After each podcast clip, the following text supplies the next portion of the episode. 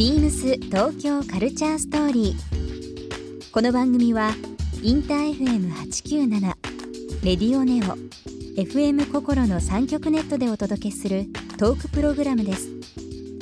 案内役はビームスコミュニケーションディレクターの土井博志。今週のゲストはエッセイストの甲斐みのりです。旅、散歩、お菓子やパン、手土産。クラシックホテルなどご自身が惹かれるさまざまなものを題材に執筆されている甲斐みのりさん。現在ご出演いただいている「ビーミングバイミームスのデジタル連載企画「ビーミングの朝活」では朝おやつをキーワードにお話しいただいています。そんな甲斐さんにご自身に影響を与えたものや今気になる街などさまざまなお話を伺います。Beams Beams Beams Tokyo Culture Story Beams Tokyo Culture Story This program is brought to you by Beams Beams ありとあらゆるものをミックスして自分たちらしく楽しむそれぞれの時代を生きる若者たちが形作る東京のカルチャービームス東京カルチャーストーリー。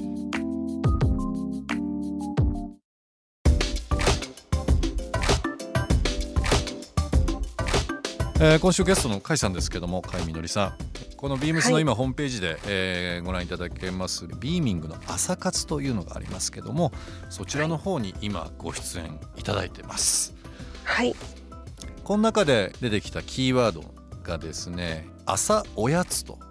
普通のおやつじゃなくて朝というのがついてますけども。そうです。あの普通はおやつは皆さん午後の3時がだいたいおやつの時間だと思うんですが私はあの朝起きて朝食代わりに甘いものを食べることもあれば、あのパンや、えー、朝食を普通にとった最後のデザート的に甘いものを食べることを習慣としていて、はい、それをあの自分で朝おやつと名付けて、うん日頃普段から写真に撮って記録したり、うん、その朝甘いものを食べること行為自体を楽しんであの過ごしています。なるほど割とこう在宅も含めてですけども家で過ごされる方が多いので、はい、一つ提案としては面白いですね。はいいろんな形で、ね、そうですね、うん、はい。特にやっぱり家で仕事をするとなんかちょっとメリハリをつけるためにも、うん、そういった朝おやつ昼おやつ夜おやつとか、うん、楽しみをちょっとどこかに一日のうちに持つっていうのはとってもいいことだと思います。いいですね。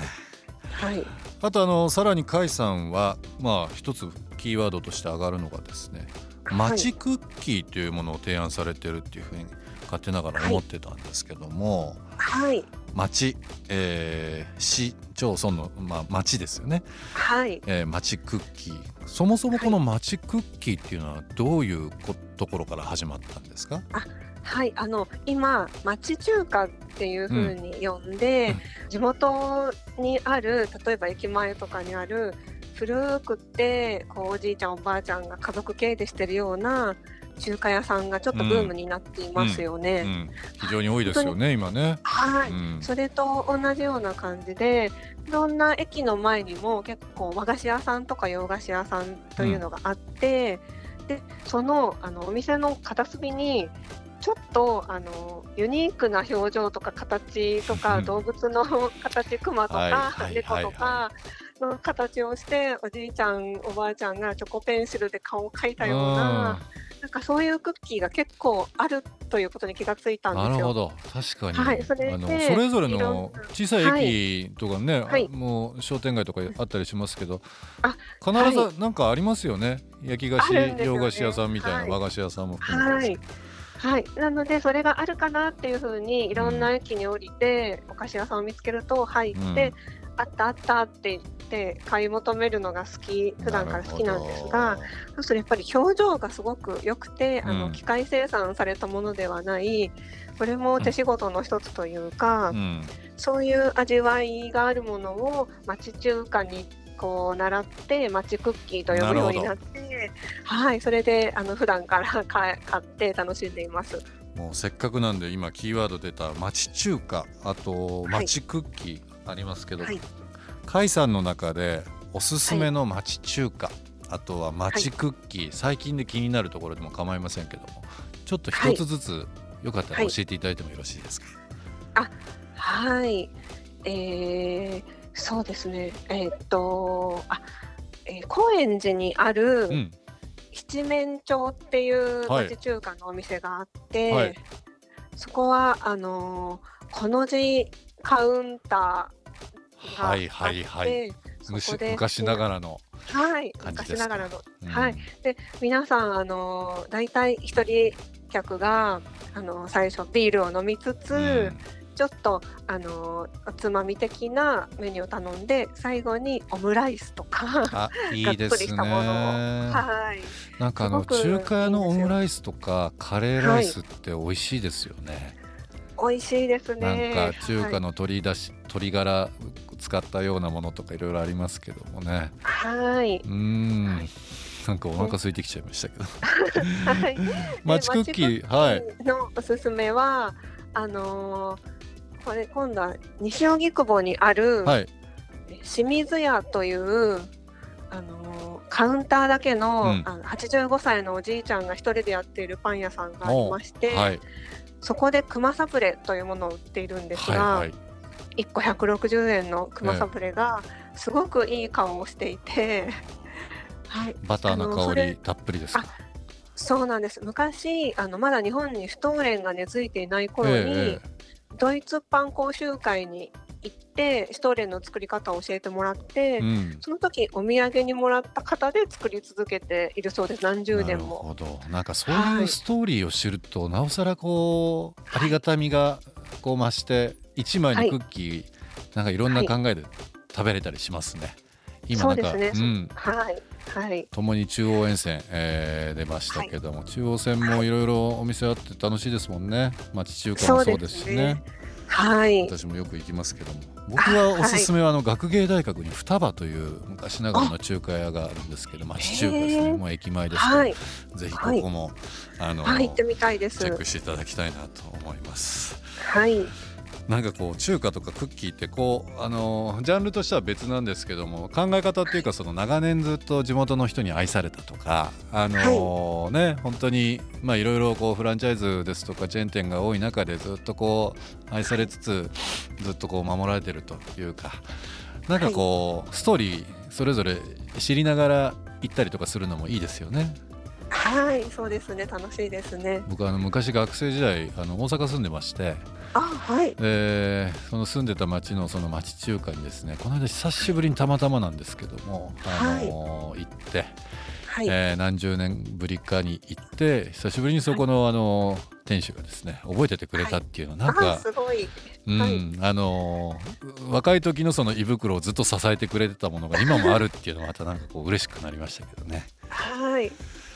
でも甲斐さんのお仕事って本当にあのまあ文筆家エッセイストとしてもご活躍されてますし、まあ、先ほどありましたけど、はい、旅、まあ、あとはそのお菓子とかパンもそうですけどあと手土産、はい、えー、のですね、まとめられたりだとかっていう本当に私たちの私生活で今非常にこう大切なもの。改めてなんかこう昔ながらのものっていうのをみんなでこう見つめ直そうという部分を代弁されてるお仕事だと思いますけども、はい、なんかあのあとクラシックホテルとかですか、はい、っていうのなんか先ほど、あのご紹介受けましたけどこのクラシックホテルっていうのはどういうお仕事されてるんですかね？あはい。あのー、クラシックホテル案内という本を、うん、10年以上前に出したんですが、はい東京で言ったら山の上ホテルとか、えー、そういうクラシックホテル神保町山の上ホテルですね、はい、はい、そうですね。あの一番日本で一番古いのが日光金谷ホテルとか。金谷ホテル。はい、はい、富士屋ホテルとか。そういう歴史のあるそして物語を秘めたホテルが大好きでそういったところ日頃からあの、うん、自分でも泊まりに行ったり、うん、お茶をしたりあのそういったところをあの案内するのも好きではい、なるほど。日光金谷ホテルの100年カレーっていうのがありますけども、はい、あれがあの新宿のビームスジャパンの地下で、はい、えー、はい、食べれますのでですね。ああ素晴らしい。そうなんですよ、はい、新宿でもあの金谷ホテルのものを食べれたり僕もクラシックホテル好きで。はい。はい、なんとも言えないこの佇まいというか、はい、えー、ね、特にその、昔からこうリゾートとして避暑地として使われてた日光とか軽井沢とか、はい、都内とか、まああのー、全国各地のものもそうですけどちょっとこう離れたところのクラシックホテルと言われてるようなものもいいですよね。いいですね、あのやっぱりちょっと非日常を味わうというか、うん、どこもホテルもあの歴史があっていろんなあの昔の著名人が泊まりに来ていたりとか、うん、そういった歴史を紐解くのもとっても楽しいですね。そうですよね。はいもうあのその歴史と重ねた建築物っていうのは僕本当にあの三度の飯よりも好きなもんなんで今度ちょっといろいろ教えていただきたいなと思います。はい、はい。ビームス東京カルチャーストーリーゲストにもプレゼントしました番組ステッカーをリスナー1名様にもプレゼントツイッターでインター FM897 のアカウントをフォロープレゼントツイートをリツイートするだけでご応募できます。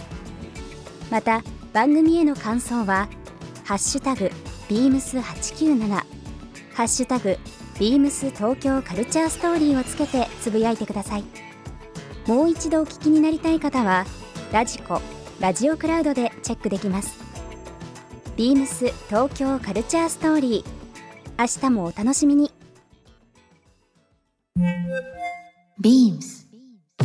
りとあらゆるものをミックスして自分たちらしく楽しむそれぞれの時代を生きる若者たちが形作る東京のカルチャービームス東京カルチャーストーリー Beams Tokyo Culture Story. This program was brought to you by Beams.